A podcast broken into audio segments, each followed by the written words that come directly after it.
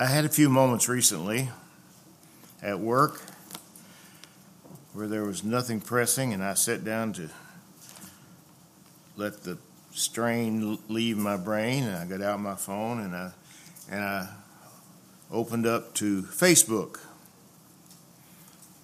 And when I opened up to Facebook, I was scrolling down, and before I knew it, there were pictures of Alan and Karen and Faith and Grace going down this long line of steps into Mammoth Cave.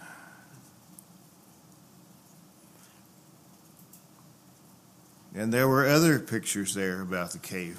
You know, caves have been interesting. Um, we've learned a lot about the history of mankind from caves because that's where they used to live. We find them lots of different places that you don't expect. It must really be scary to crawl down in them and explore, not knowing who's been there and who hasn't, and what might still be there and what's not. But it reminded me of, of an article I've read recently about a group of very very, very, very, I don't know how many varies to use, rich people who are preparing themselves an underground world to live in when the world on top of the ground comes to ruin, which they think is going to happen shortly.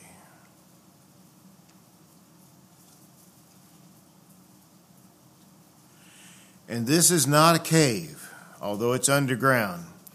We think of caves as stalactites and stalagmites. We think of caves as home for bats. And what were those crickets? Cave crickets. We think of caves as being extremely dark when the lights are out. This has none of that. They've installed an air purification system, a water purification system. They pump their sewage back to the t- top of the ground. And it's being built, and yet nobody lives there today. But it's being prepared for that time which is coming in which everything on top of the earth is going to be destroyed. And there, they mentioned a few scenarios that could cause that. And one was a meteor hitting the earth. But the most likely one was a uh, thermonuclear war between the United States, China, and Russia, in which most of the world's population would be destroyed, if not all and much of the land would be left uninhabitable.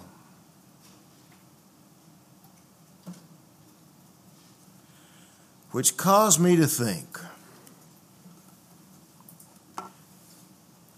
Let's open our Bibles to 2 Peter, the third chapter.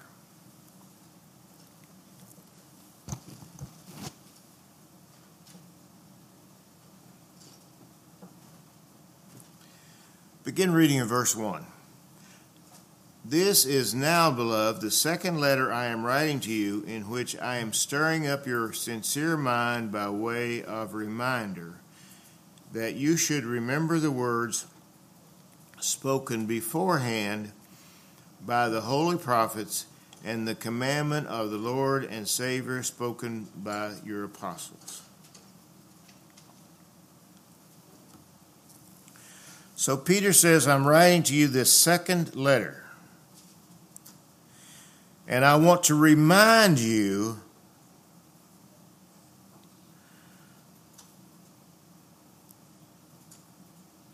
I want to stir up your mind so that you remember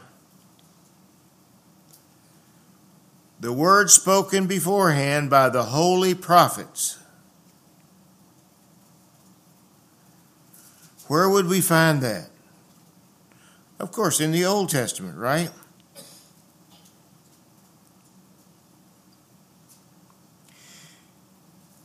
And the commandment of the Lord and Savior spoken by your apostles. So, what's Peter trying to remind them of? He's trying to remind them okay, you've been warned by the prophets, you've got the commandments of the apostles. I want you to remember that.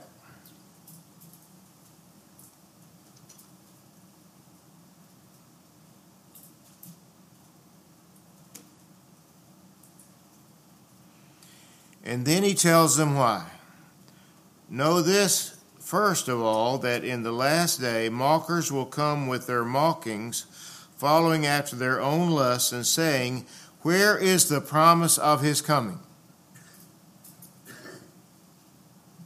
For ever since the fathers fell asleep, all continued, uh, uh all continues just as it was from the beginning of creation.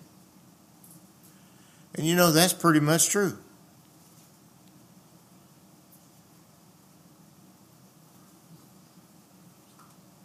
We read in the Old Testament, there's nothing new.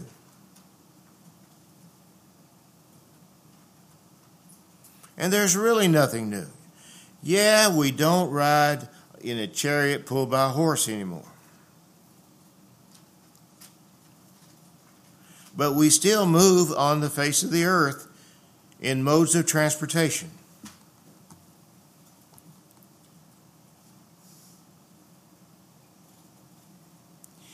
Yeah, we don't have the t- town crier running down the street. The British are coming, the British are coming. What do we have now?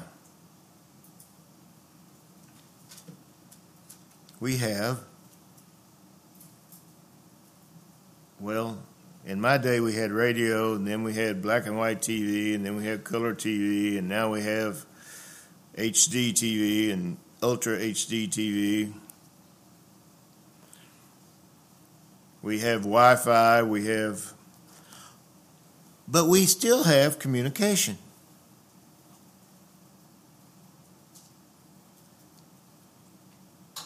Nothing has changed. And yet everything has changed. There's something else that has not changed. People still say,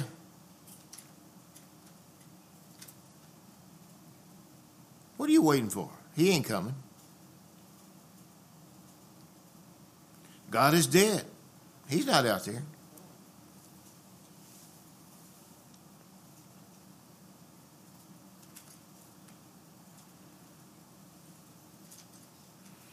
If he was coming, he would have already come.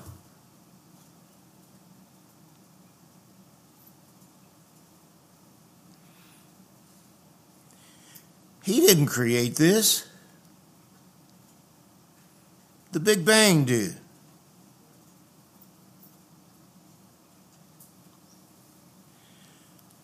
Now, Peter sort of touches on why they do this. You want to know why they do this? Because if he is there and if he is coming,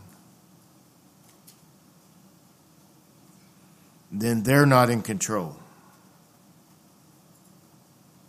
If he is not there and he is not coming, then they can say they're in control.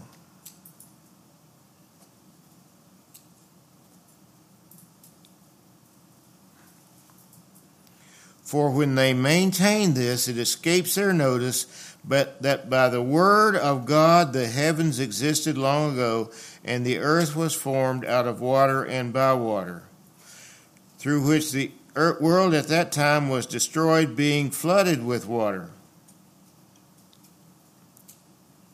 You see, if we are willing to admit that Jesus is coming again, if we're willing to admit that God is not dead, if we're willing to admit that we have to obey the words of the prophets and, and the apostles,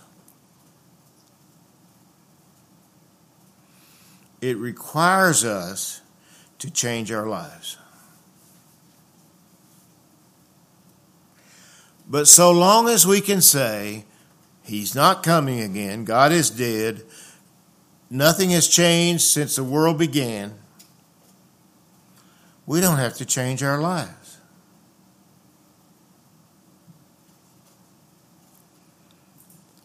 But we know He's in charge.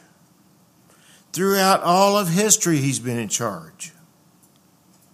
When the world got extremely, extremely wicked, He had Noah build an ark.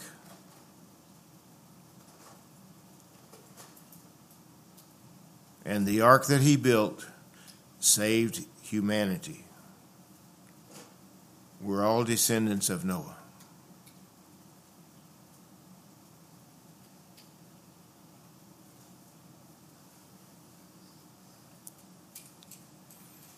I want to ask you today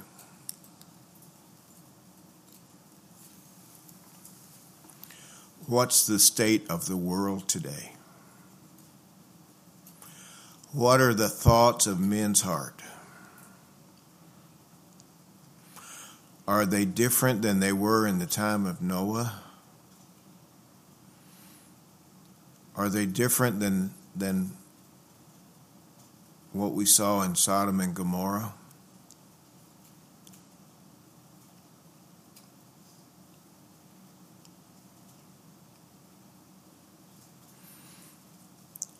In this country, we know about Las Vegas.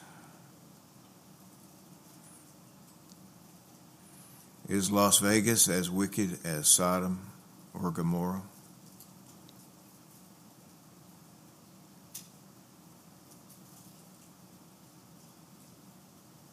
I don't know. I wasn't back there. I know they were pretty bad. They were really bad. And yet, he ain't coming. God is dead. This came was not created by God, it came about as a result of a big bang and evolution.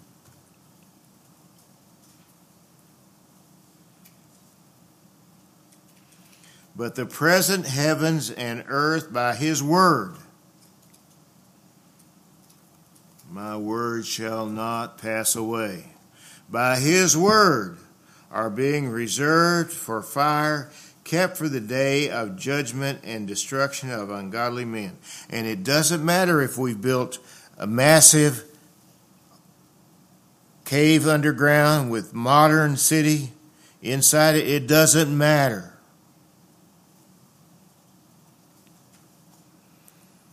When the earth is destroyed, the cave will not survive.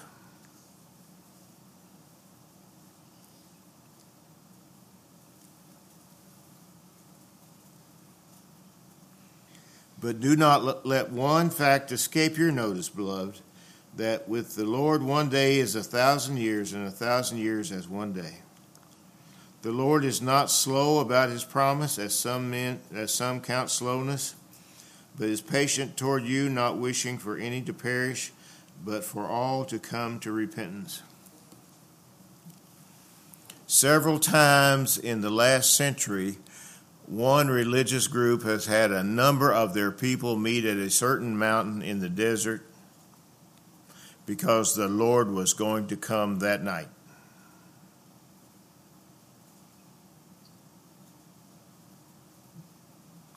Now, that creates two problems. Number one, it creates the problem of, uh, of um, they have a misunderstanding of what's really going to happen. Because what did Jesus say? Nobody knows. Nobody knows. Nobody can figure it out. And so when you when you congregate a group of people in the desert on, on a mountain in the desert and you're waiting for God to come from above and he doesn't come, Think of what happens to all the unbelievers who don't even believe that he exists anymore. What do you get? See, I told you.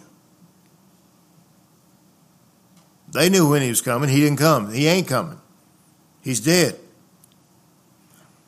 And so it it just multiplies the unbelief. But it really is just a a total misunderstanding of what's really going on. They don't know when he's coming. And Peter says in verse 16, But the day of the Lord will come as a thief, in which the heavens will pass away with a roar, and the elements will be destroyed with intense heat, and the earth and its works will be burned up. Since all these things are to be destroyed in this way, what sort of people ought you to be in holy conduct and godliness, looking for and hastening the coming day of God, on account of which the heavens will be destroyed by burning, and the elements will melt with intense heat. But according to his promise, we are looking for new heavens and a new earth in which righteousness dwells.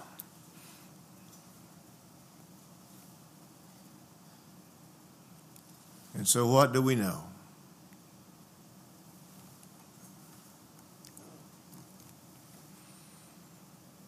We know that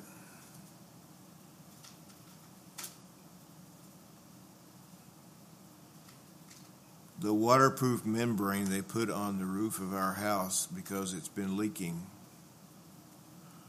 is not going to last forever. It's going to burn. Should we put a waterproof membrane on our house since it's not going to last forever? Certainly we should. I get tired of being decorated with buckets and cookers because the water's dripping, you know?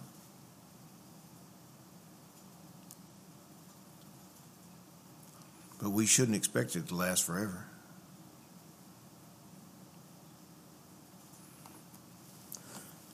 But since we know that in the beginning God created the heavens and the earth, and since we know that he told Noah he was not ever going to destroy the earth by water again, and Peter writes to us and says it's going to be destroyed by fire, we know it's going to be destroyed. But we also know that he's creating a new heaven and a new earth. Why is this one being destroyed? Why did he destroy it in the day of Noah? Because the thoughts and intents of man's heart were evil continually. What's going on today in the world? The thoughts and intents of man's heart are evil continually.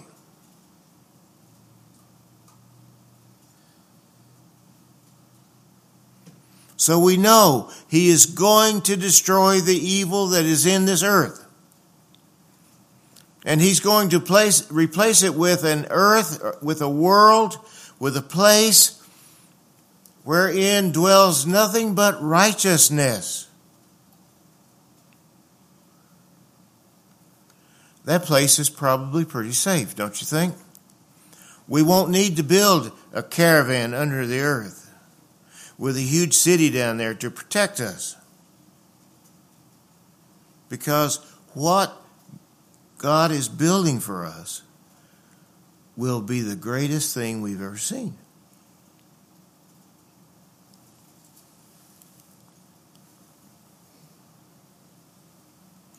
Now, Peter says,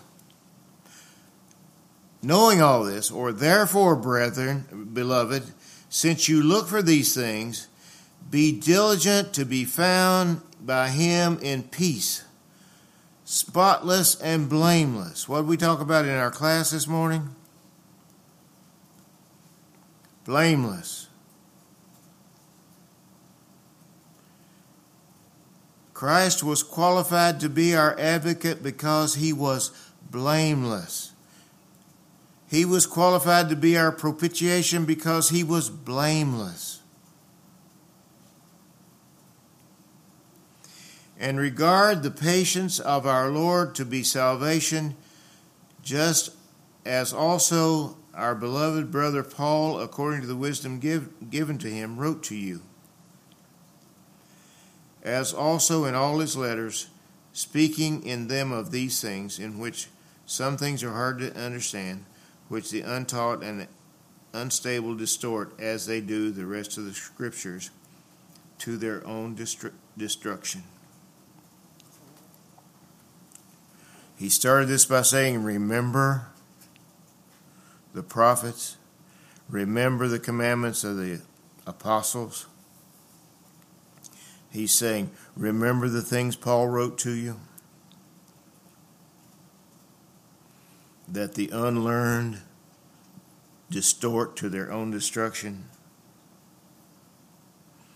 And then he wraps it up in a very positive manner. You, therefore, beloved, knowing this beforehand, be on your guard lest being carried away by the error of unprincipled men, you fall from your own steadfastness, but grow in the grace and the knowledge of our Lord Jesus, our Lord and Savior Jesus Christ. To him be the glory both now and to the day, day of eternity. Amen. Since you know this, be on guard. You remember how Satan tempted Eve? Oh, no, you're not going to die. You'll be the smartest woman in the world. You'll know good from evil. You know what? He was right. Because when she ate of the fruit that God had said don't eat from, she knew evil. She knew sin. And before that, she had no connection to sin. She had no basis of knowledge for sin. But once she had eaten from the tree that was forbidden, she knew sin. Satan is cunning. He's sly.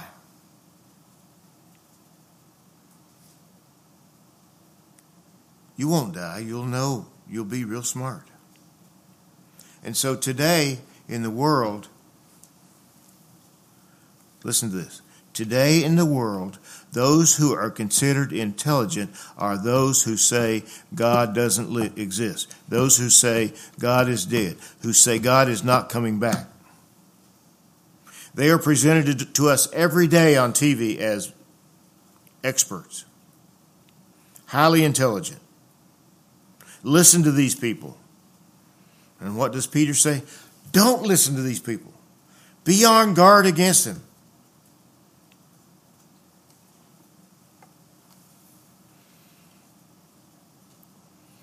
Because all they're trying to do is to carry you away. Away from what? Away from that city that is being prepared for us where righteousness dwells. It's a contrast. I believe there is a God. I believe God created heavens and the earth. I believe he destroyed it once with water. I believe he destroyed Sodom and Gomorrah for their sins. I believe he is going to destroy this earth for its sins. But I believe he's preparing a place for us so that we can come and live with him eternally where righteousness dwells. Let's not let anybody confuse us. Let's not let the events of the world confuse us. You know, I, I had a lady about 10 years ago came to me and she was talking about how evil it is that abortion is in, in the world and she just doesn't know what's going to happen and she's going to, and I said, let me explain to you. They're trying to get you to let down your guard by surrounding you with such great evil. God is in charge. God has told us what He's going to do. God will do it.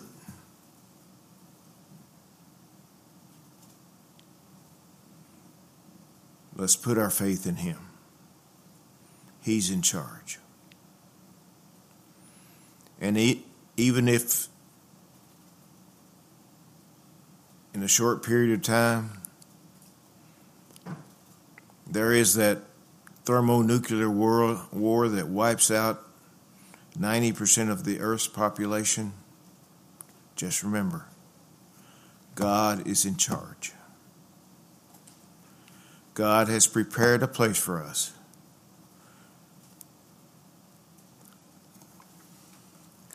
Let's go back to 1 Thessalonians. I wasn't going to do this, but I'm going to do this.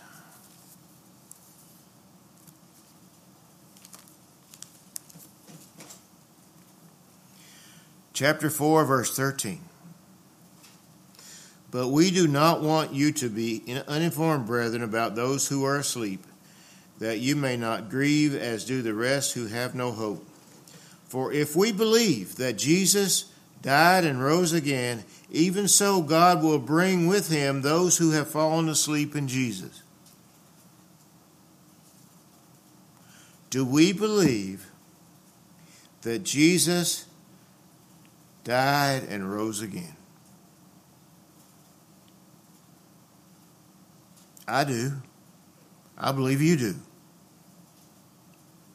If we believe that, then rest assured that God will bring with him those who have fallen asleep in Jesus. If the therm- thermonuclear war wipes us out, on that second coming, what's going to happen? For this we say to you by the word of the Lord. Where's his authority? By the word of the Lord. That's pretty good authority to me. I'll take it. What about you? That we who are alive and remain until the coming of the Lord shall not precede those who have fallen asleep. For the Lord himself will descend from heaven with a shout, with the voice of the archangel, and the trumpet of God, and the dead in Christ shall rise first. On that great and glorious day, when our Savior returns for us, it doesn't matter if we're dead or alive, we're going to be there. Then we who are alive and remain shall be caught up together with them in the clouds to meet the Lord in the air, and thus we shall always be with the Lord. Wherefore, comfort one another with these words. God is building a place for us, He is coming for us, and I don't care what those who would confuse us say. Let's not let down our guard. Let's keep our focus. Because as Paul, uh, as uh, Kyle says every Wednesday, God wins. And if we have been faithful, we win. Wow.